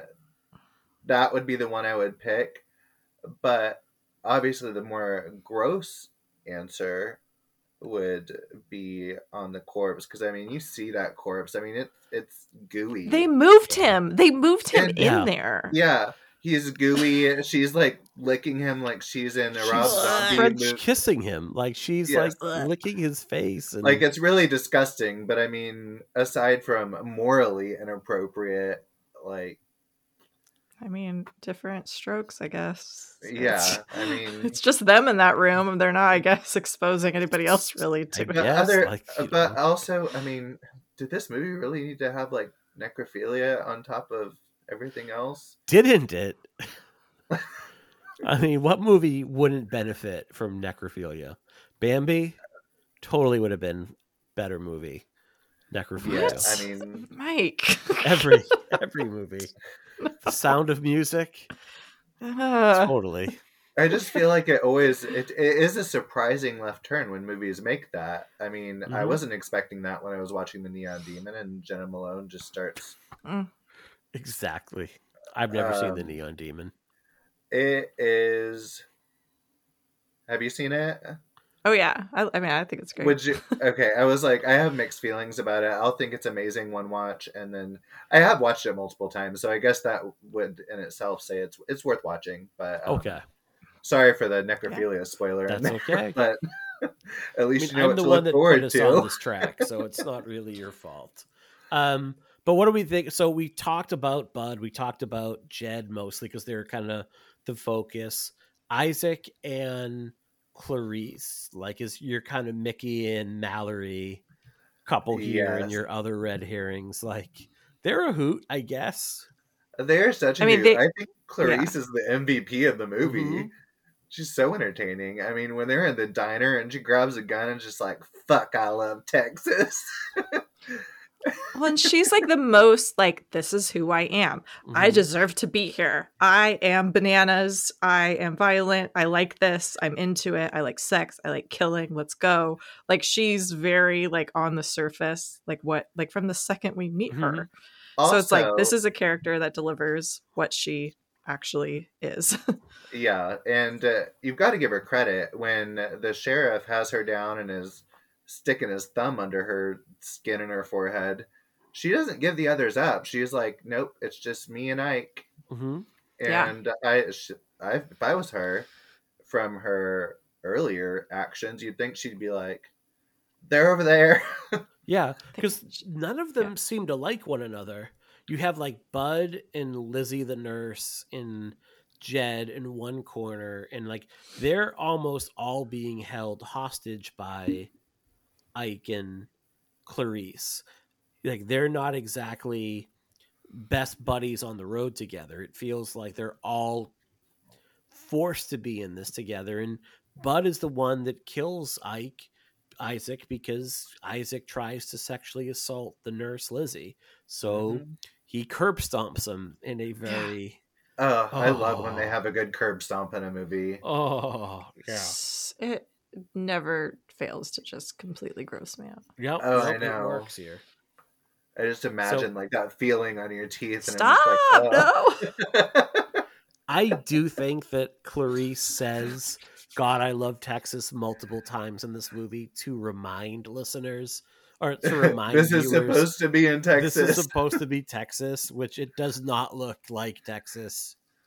I feel like she only says all. it in the diner she says fuck i love texas and later she's like you can kiss my texan ass Yeah. um also on the subject of clarice why was she making that poor girl eat a pinky like the little mouse pinky mouse like again She's it was just messed up. yeah Well, that's why we're on the outside of the asylum.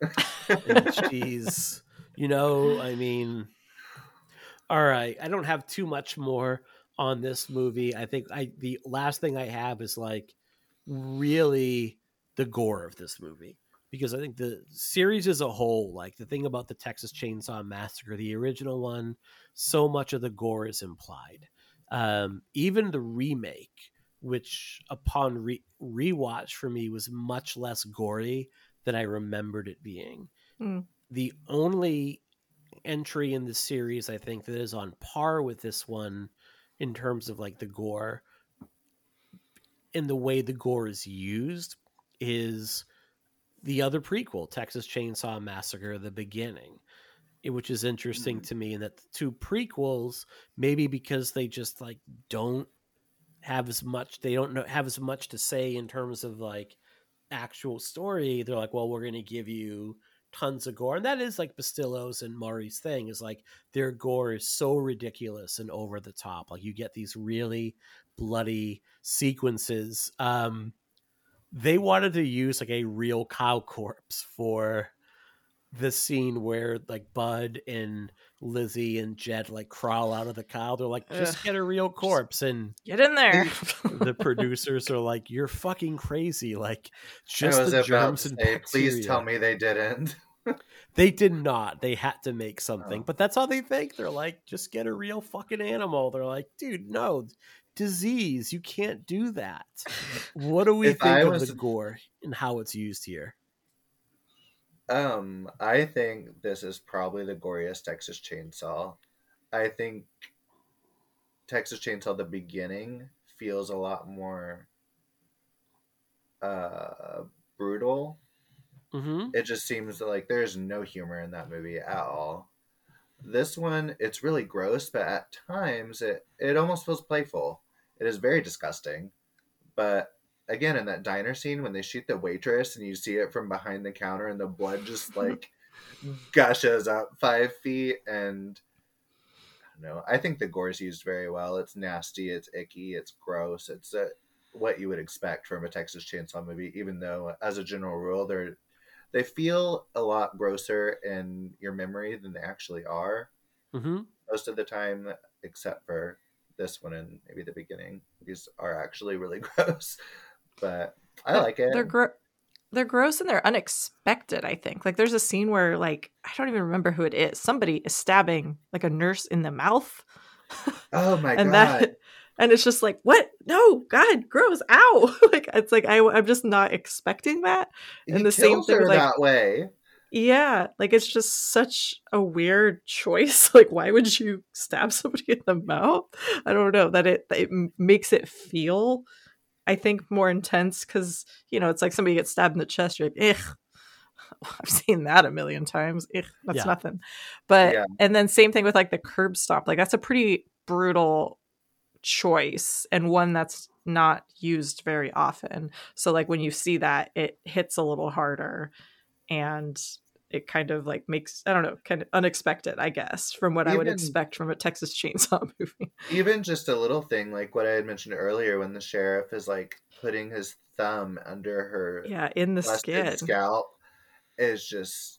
It was a little thing. I don't even know if you would consider it gory, but it was just so unexpected and weird and just a painful thing that you could identify with what that would feel like. Yeah. And it's just really effective. Yeah. So it's it's smart. It's super smart. there's almost a distinguishing distinction there between gore and pain and that like you do get these like over the top gory moments that do play as humorous like i remember in inside there's a scene where i think it's one of the cops that comes back to the scene like you think he's dead and then he springs up and he's almost like a zombie in the oh way Oh my god, that yes, he's near the acting. and it's hilarious. Like it's really horrific, but also hilarious. And you get moments like that here. Um, and the diner scene like the violence there from the moment like she you know like plunges like a screwdriver in the per in the person behind him like the booth's neck to get his gun it's almost like a ballet like quality to it like it's Mhm. almost like a dance it's really beautifully shot but then like to reference like the the diner waitress like the way that it lingers on i think it's Clarice that, no is it isaac that shoots her or Clarice? It's mm-hmm. isaac. It's So- Isaac. the way like he lowers the shotgun and points it at her and then it like it's a close up of her like closing her eyes before like it's it's like okay well this is also like really fucked up and brutal and you know this is like a real person. It's not like we're not playing around anymore. It's not meant to be fun like there are some moments like that as well where it kind of says like these is these are some horrible people doing horrible things like clarice's death is pretty horrible because she knows it's coming and she knows that she knows that she is signing her death warrant the moment that she says that to like the sheriff basically Mhm. as soon as she Well, she brings probably thought- her into it Death was better than whatever he had in store for her. exactly And then 'cause also like the nice little touch of him shooting her in the head, but smoke is like coming out of her Mhm. mouth. yeah. Yeah. And I was just like, well, I don't think that's very accurate, but Right. that's a nice little. It looks cool. yeah, because they are all legitimately terrified of him because they knew him as a, when they were children. Like even though they're in their 18s or 20s now, like that is when they knew him. So like he is this monster from their childhood. Um so yeah, it's you know, then you have like a pig feeding sequence. Um Mhm. the only thing I wanted to bring up was like the alternate ending to this movie because it did feel much more like a Maury and Bustillo ending. It did have that French horror feel to it. So it plays out very similar, except instead of running into the woods and then getting her head chainsawed off in one quick stroke, um, she runs upstairs. She encounters Grandpa, and when the confrontation happens, like Jed saws off her leg instead of killing her, and while she's screaming, Grandpa like whacks her on the head, and it then goes to the basement again. Like same similar ending.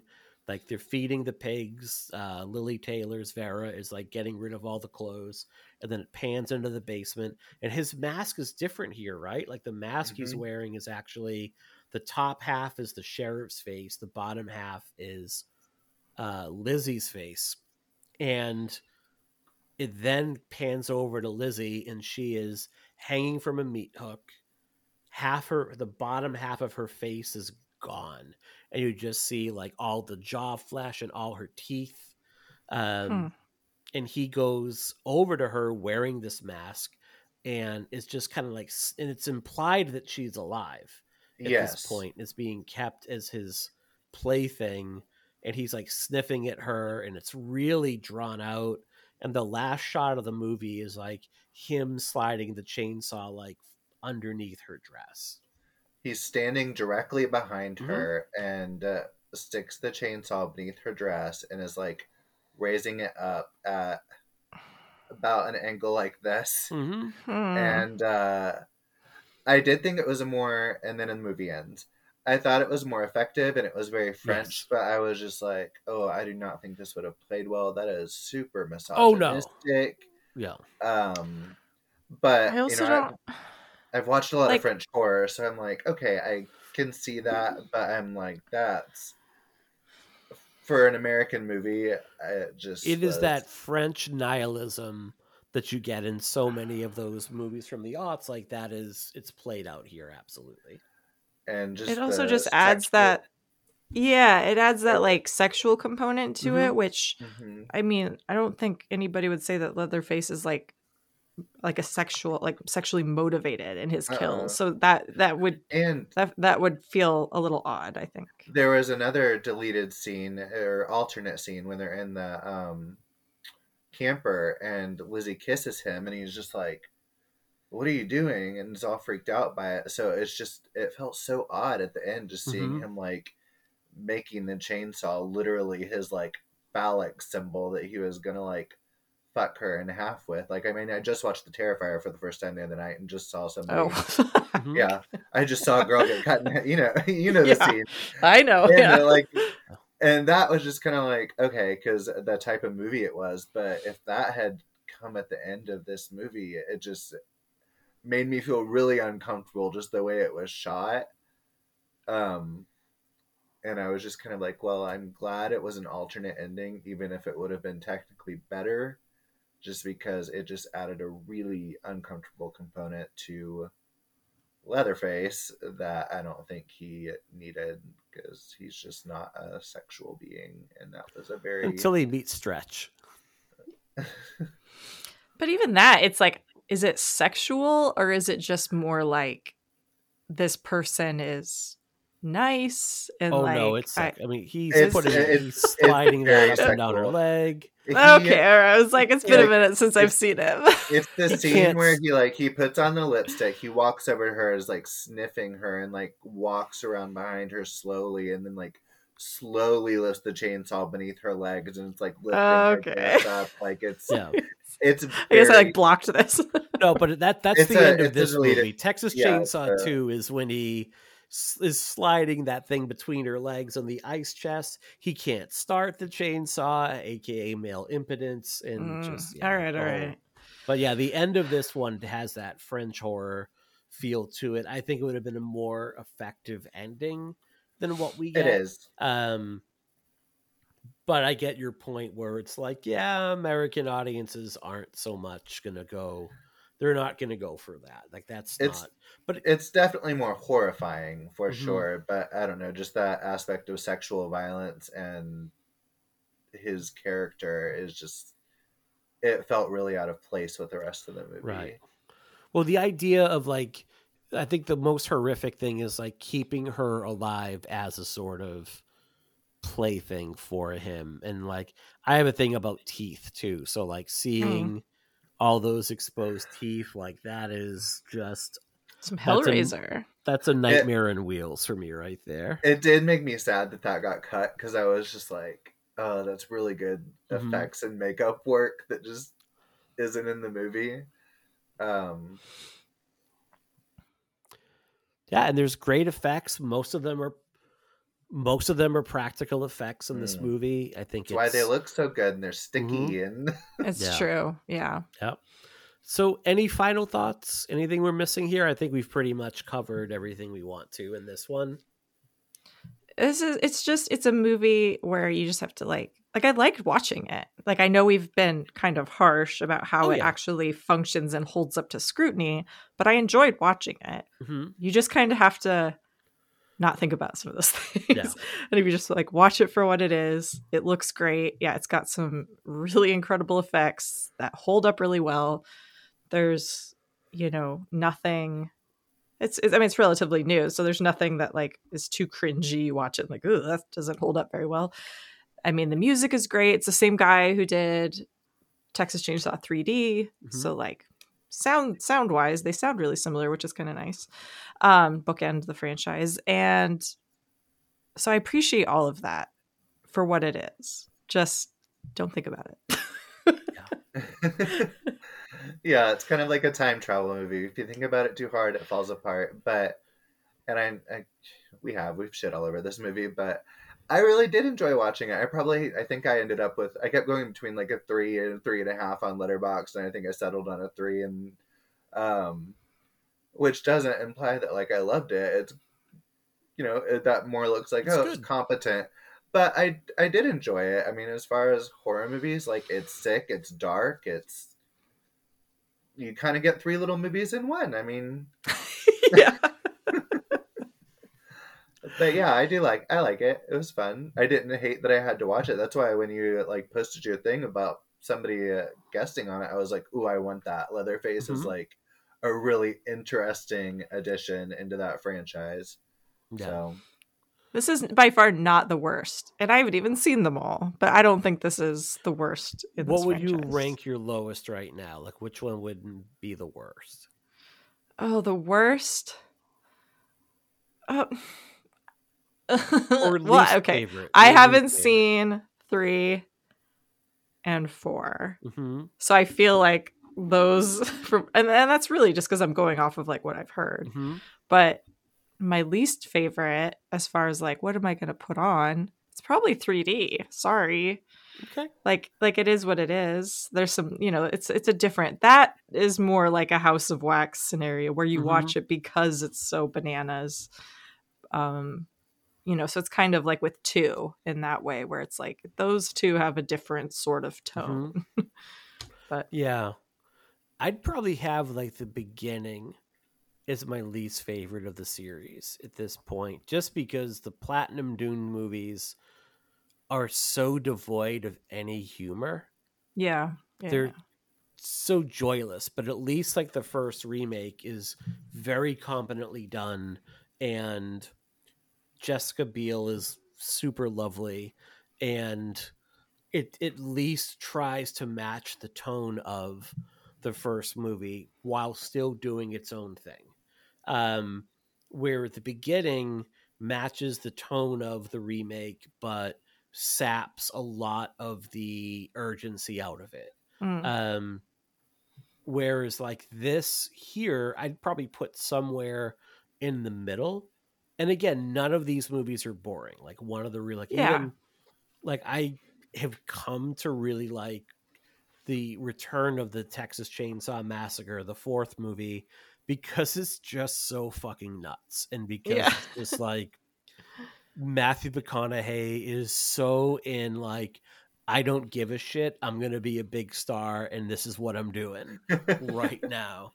You know, like that's a it, it has like massive big dick energy. Is the best way I can describe. yeah, and him and him Re- in that movie. Renee both have Oscars now, so Yes. You know, and like Renee Zellweger is amazing in that. Like her turn in the third act when she goes from like being super meek and mild to like fuck y'all. Like her energy in that when she like slaps Matthew McConaughey, it's like get your and, and basically like puts Leatherface in his place by yelling at him are oh, that's wonderful.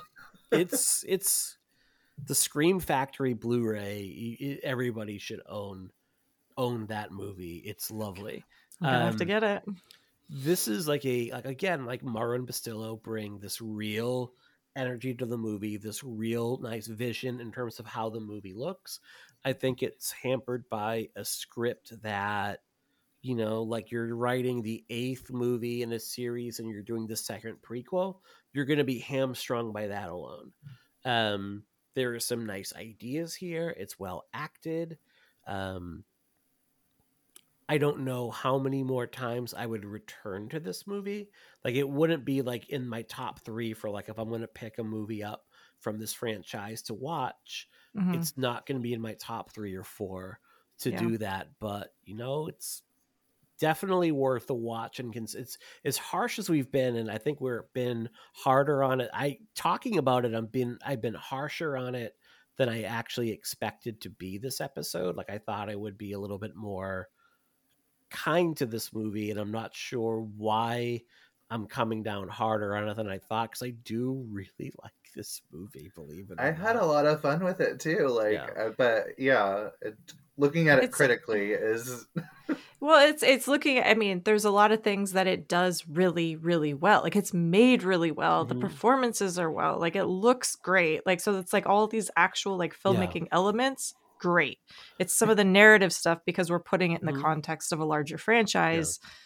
That we're being a little bit harsher on it. So that's why it's like, because, you know, we've been talking about this whole franchise, and if it doesn't really mesh with that, it's, yeah, we're going to sound mean, but we don't mean to be. and I think all of those great elements individually never quite gel together to make something as cohesive as we would like it to be. And I think that's my final thought on this one. So we'll put Leatherface to bed. We have one movie left in this series. which is my least favorite in the See? franchise. Not my least favorite. I wish I could be on that one, but I'm going to be out of town. But not my Oh. least favorite. Uh, I- yeah, I like like two parts of that movie, and the rest of it, I just I love the ending of that movie so much. Not I think the ending is so. I think the ending's so funny. Yeah, I But, think the ending um, is hilarious. I also think the ending of Saint Maud is like one of the funniest endings since Rodney Dangerfield yelled, "Hey everybody, we're all going to get laid in Caddyshack." I think it's like in terms of like best endings to a movie, it's Caddyshack, Saint Maud, Texas Chainsaw 2022 in Wow. terms of the humor. Funniest endings ever. a group I never expected to hear in a sentence Oh. together. You know, that is there you go. Um I'm the person who thought the tribe was supposed to be a black comedy. So if anyone has seen that soul crushing movie, um anyway, Just heard tale. yeah. Clayton, tell us about the Men Who Like Men Who Like Movies podcast, what you're about, where we can find and where we can find you. Well, we are a new queer podcast that covers movies. Right now, we are covering horror movies because it's spooky season, but we will be covering all kinds of films, and we're basically going through, and each of us we have very different movie tastes. My co-host and I, and uh, each week we're just picking a movie and going over it, and yeah, it's really fun so far. and um, you can find us on Twitter at Triple M Pod with a capital T, three capital M's, and a capital P on the pod because I was not able to get Men Who Like Men Who Like Movies for a thing, so now I have a really complicated Twitter handle for it. You can find me on Twitter at Just Happy to See You, number two, letter C, letter U, and same on Letterboxd. All right. Yeah, I don't think you have enough characters to do your whole Twitter doesn't allow Yeah. characters to do that. So and if it's just like men who like men and then P at the end, people might just think that's a Yes. face. Yeah, and it would it just- definitely attract a different Yes, uh, when we were making everything, it just kind of like turned out that way. It's like, oh, this is a good title, and then you start to go into the socials, and it's just like, okay, Ugh. yes, the socials. Yeah, we came up with this title by having someone else pick it for us because I don't like to name things. I'm very bad at it. So, like, one of our future listeners are like, "Hey, we're doing this show. Can someone help us name it?" And someone, I think it was Darthus on Twitter, gave us this name, and we're like, "It works. Thank you," because I would have come up with something far stupider um, so and we probably would have not made it past 10 episodes anyway uh rachel what are you cooking up You know, October, busy month. Mhm. And I am doing a lot of, I've, I've, done and I'm doing a lot of podcasts, which is great. Uh, people tend to reach out to me to talk about music, which I'm always super happy to do. So I'm going to, uh, I've got an episode I did with um, Jay Blake Fichera, a Scored to Death um, episode. He also just launched his Kickstarter for his documentary on horror film music. So go support that if you can. Um, I've got an episode of Film Alchemist talking about New Year's Evil coming up. Song will go on, talking about weird science. Let's see what else. Um, I've got a cult worthy uh, podcast talking about needle drops. So that's super fun. and it's called what show Uh, that one is called the cult worthy. Oh my gosh, I feel so bad. Cult. No, I'm right. Okay, I was like, is it just cult worthy podcast? Yeah, the cult worthy podcast. Um, talking about needle drops, some of our favorite needle drops in movies. So that was really fun. And then um, another podcast called Verse Chorus Verse, talking about horror film scores for October, of course. So that'll be really fun as well.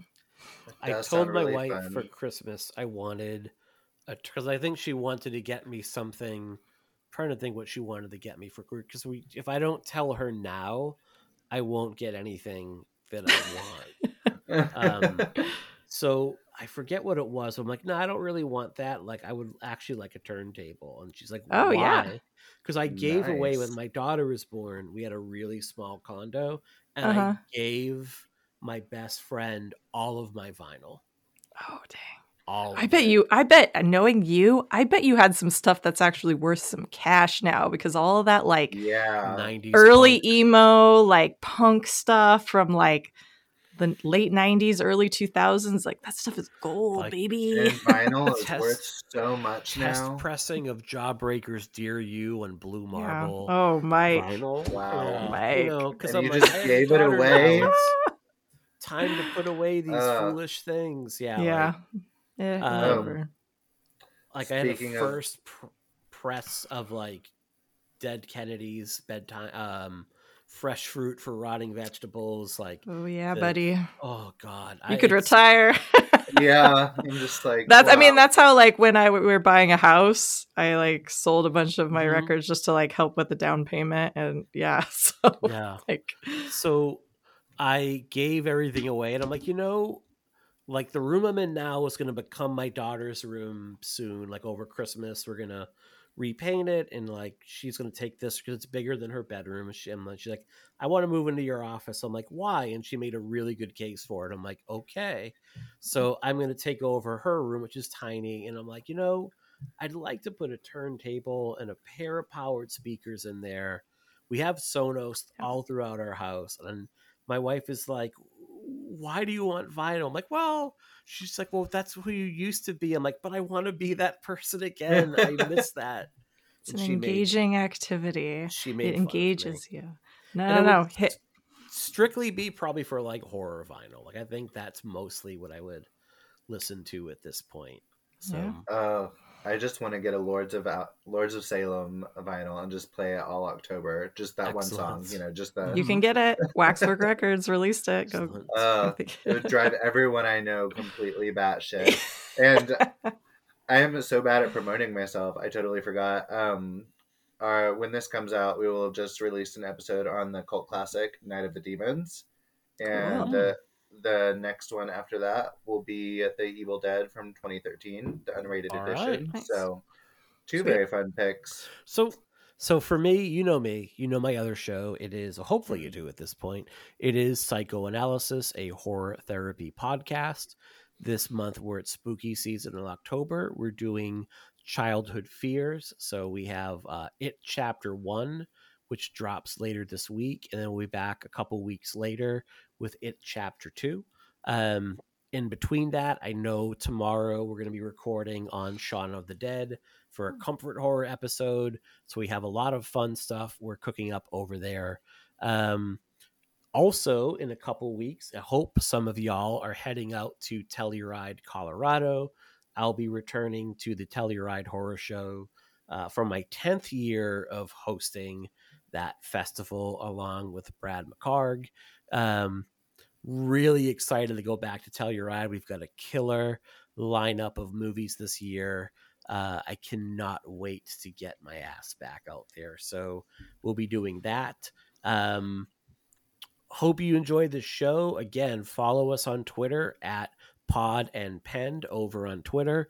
Check out our website, podandthependulum.com. It's a great place to get all of our back episodes. Please, if you're, we've been stuck in the 90s for reviews for what it seems like forever. I really want to get it to 100 this month. Please rate, review, and subscribe to us over. Go over to Apple Podcasts. Give us a five star review and a few kind words. It goes a long way to helping us find new listeners. Sick of staring at 96 for a number. So, like, let's get us over the top people with a five star review. You can follow me over at Mike underscore Snoonian over on Twitter, where I am a delight. Um, really just charming and wonderful and all those great things. It is spooky season, so we're looking forward to doing some really fun things. We'll be back very soon. I'm going to try to record our next episode really quickly. Uh, we'll be doing 2022's Texas Chainsaw Massacre and putting this series to rest, at least for a little while. And then we're going to return to Haddonfield and cover Halloween Kills and Halloween Ends, because that will be the last Michael Meyer movie ever. I'm sure that nobody will reboot Halloween in like two or three years. I'm sure Laurie Strode will never come back and play Laurie. Uh, sorry, Jamie Lee Curtis will never come back and play Laurie again. I'm sure that ever. won't happen. it's not. It's never going to be over, people. This will never end. It's going to go on forever. Just deal with it. Just let it happen. You know you want more Halloween movies. On that note, listeners, thank you so much. Uh, we'll be back very shortly, but we uh, appreciate you listening. Thank you.